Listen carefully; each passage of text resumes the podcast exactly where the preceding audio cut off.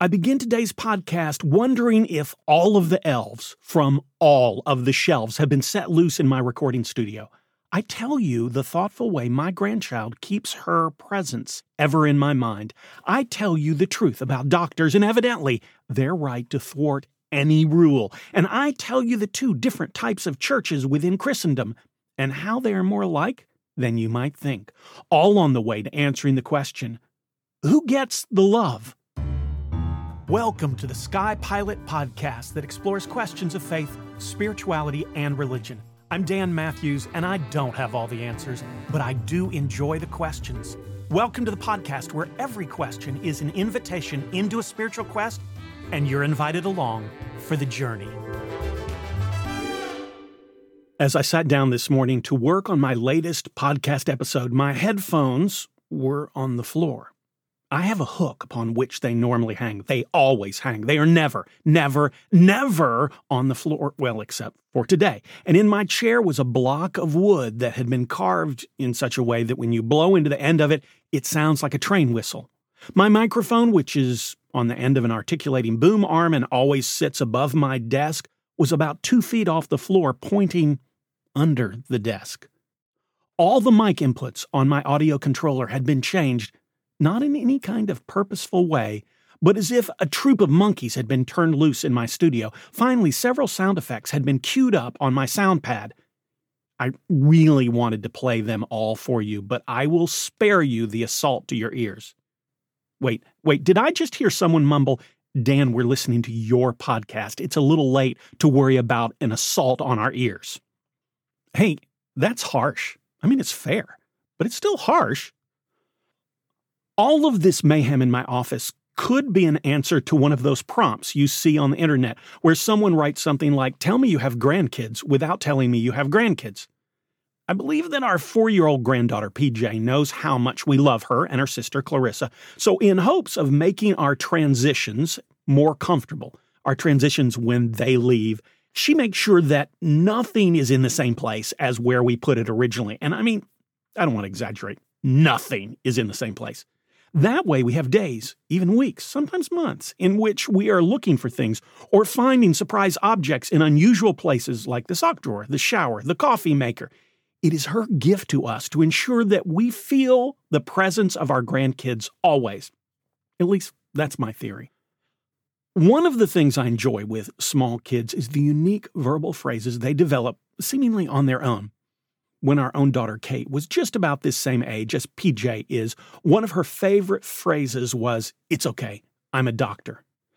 She started using it in rather obvious ways. She would want to look at your teeth, and she would get a small flashlight and ask you to open your mouth. That seemed harmless enough, so you would comply. And suddenly realizing that to a four year old, look at your teeth means that the flashlight, both hands in their entirety, needed to be inside your mouth. When you protested, she would invariably say, it's okay. I'm a doctor. But this phrase rapidly grew in its use and meaning, so her mother would be, say, fixing dinner, and Kate would drag a chair over to the freezer and open it up, and then start to climb into the chair. And her mother would say, What are you doing? Kate would respond matter of factly, Getting ice cream. Mother says, No, we're about to eat dinner. You don't need ice cream. Kate, not pausing for a moment in her search, then replies, It's okay. I'm a doctor. PJ, our granddaughter, has a couple of these, but the one that amuses me the most is probably the one I hear the most. Sometimes I pick her up at school and I ask her about her day as we're walking away from the school, and I've discovered that if I ask her, How was your day? that's way too amorphous a question for her, and she will invariably answer with, I, I don't know. But if I ask her if she had fun at school today, she's far more likely to begin her answer with something like, Yes, I had all the fun. Now, she loves this phrase and she'll use this phrase in anticipation as well. PJ, are you excited about going to the playground? And she will very likely say something like, Yes, I'm going to have all the fun. She stayed with us this past weekend, and at one point it dawned on me I've never asked her what she means when she says that. When I asked her if she had fun at school, and she says, I had all the fun. Does she mean that of all the opportunities that were available to have fun, she experienced them all? Or does she mean that every single time there was an opportunity to have fun, she made sure that it was her and only her that got to enjoy it? Now, to be honest, there really isn't any point in asking the question or trying to get her to define her intent because all the fun probably just sounds exciting to her four year old ears, and she likely hasn't gone any further in pondering its larger meaning. But it did get me thinking about the Christian church. I mean, obviously, right? Just as all children would be in favor of having fun, pretty much all Christian churches will be in favor of proclaiming boldly the love of God. God's love isn't just confined to one denomination or type of church. As far as I'm aware, every Christian church, in some way or another, boldly proclaims that they are the conduit for God's love. Now, quick aside, when I'm saying Christian churches, I'm not implying anything about other faiths. I'm simply sticking to what I know. Now, what these different branches of Christianity mean by how that love gets shared, well, that can be pretty different from one church to the next. As far as I'm concerned, every single Christian church sees itself as the best avenue through which to experience God's love. Now, that doesn't mean that all churches see themselves as the only way to experience God's love, but most of them would say, yeah, I like best the way we do it. And what they mean by that can differ enormously from one church or denomination to the next. Some churches see themselves as the gatekeepers. God's love is being offered as the carrot to get people to change their lives. Accept our way of being and living, and you can come into the fold of our group, and then, and only then, you experience the fullness of God's love.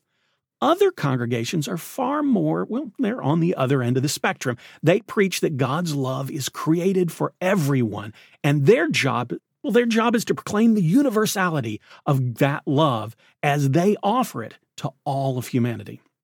Now, first of all, it's very easy to see, just by the way I've described this, where I land in terms of these. But Admittedly, there is a flaw in my description. By my own description, you either attend a church, well, if you attend a church, that is either stingy with God's love or alternatively offering it freely to all of God's creation. Now, in my ministry, I have served a number of different churches, a number of different congregations, and I've served in churches that lean towards conservative and evangelical end of the spectrum, and I have served in very liberal and progressive congregations as well. And I will tell you this from my experience every church I have ever seen, regardless of what they officially say, has some group of people they, unofficially at least, exclude from God's love. Oh, they might not go so far as to say these people are going to be sent to hell but they have ways they make sure that particular people are not really welcome. Almost always, these are people who don't conform to their view of the world. And this is as true on one side of the theological spectrum as it is on the other. It may not be as immediately obvious in both types of churches, but it is still true, I believe, nonetheless. To me, the question here isn't really are you the good guy or the bad guy in this scenario? Because that creates a false dichotomy, even though that's kind of where I started. Look, the Jesus that I understand from Scripture was about opening wide the gates of heaven, opening wide the gates of, well, God's kingdom, and inviting everyone, absolutely everyone, into the fold. In the Gospel of John, the 12th chapter, Jesus says, And when I am lifted up from the earth, I will draw all people, everyone, to myself. The Gospel of Luke quotes Isaiah when telling of the ministry of John the Baptist and what the ministry of John the Baptist is going to point to, which obviously is Jesus the Messiah. Here's the quote that's used A voice of one calling in the wilderness, prepare the way for the Lord, make straight paths for him. Every valley shall be filled in, every mountain and hill made low. The crooked roads shall become straight, the rough ways smooth, and all people will see God's salvation. And all people will see God's salvation. That's Luke predicting the outcome of the Messiah's arrival. Now, some of you will no doubt want to send me a scripture quote or 30 that proves that not everyone gets into heaven, only an elite few are going to get in, of which no doubt you are included amongst them, amongst that elite few who are going to get into heaven. And if so, if that's where you stand, we already know where you fall in the spectrum, so you don't really need to send that email, right? So I guess this podcast is really intended for the people who boldly proclaim that God's love is indeed for absolutely everyone. The real question I ask you to consider is this After you have boldly proclaimed that God's love is for everyone, do you secretly whisper to yourself, or think to yourself, or feel deeply in your heart, except for, and then fill in the blank? If you do, when you acknowledge that, then you've begun a journey because that group held in reserves really says more about you than it does the nature of God. Now, I know it's easy at this point to say, okay, got it. God's love is pretty much for everybody, but what about bigots, thieves, racists, murderers, con artists? Yes, yes. What about them? When I was in seminary, there was a very transformative moment for me. We were having a conversation along these lines, talking about God's love being for everyone, and someone said to the professor, What about Hitler and Mussolini? The professor did a very Jesus like thing and didn't answer the question directly, but turned the question in the way Jesus would have. The professor didn't flinch, but reminded us that there's a purpose to such a question. When we ask about the worst of the worst, not being allowed into heaven, we are really just trying to reinvent the system where some get in and some don't, and we can then feel smug in the knowledge that somehow we are in the group that, by being on the right side, have earned our way into heaven. Look, if you're a Christian and you want to believe in the idea that salvation is for a select and exclusive few, then you don't need to do much. You probably have a sense of security. You're in and you can rest on easy street. But if you want to believe in a God that loves, welcomes, and accepts everyone, well, let me just tell you that belief is a lot of work. It's worth it, but it's a lot of work. That doesn't just happen naturally nor easily for any of us, and will require constant vigilance to make sure that you remain true to God's nature and not your own. That's all for today.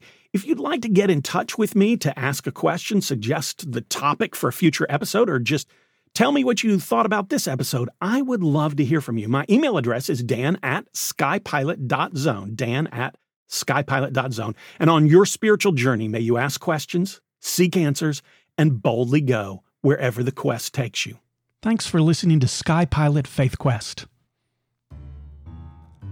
I invite you to send me a question or leave a review. And remember, the sign of a strong faith, solid religion, or healthy spiritual journey is not certainty, but that you keep asking questions.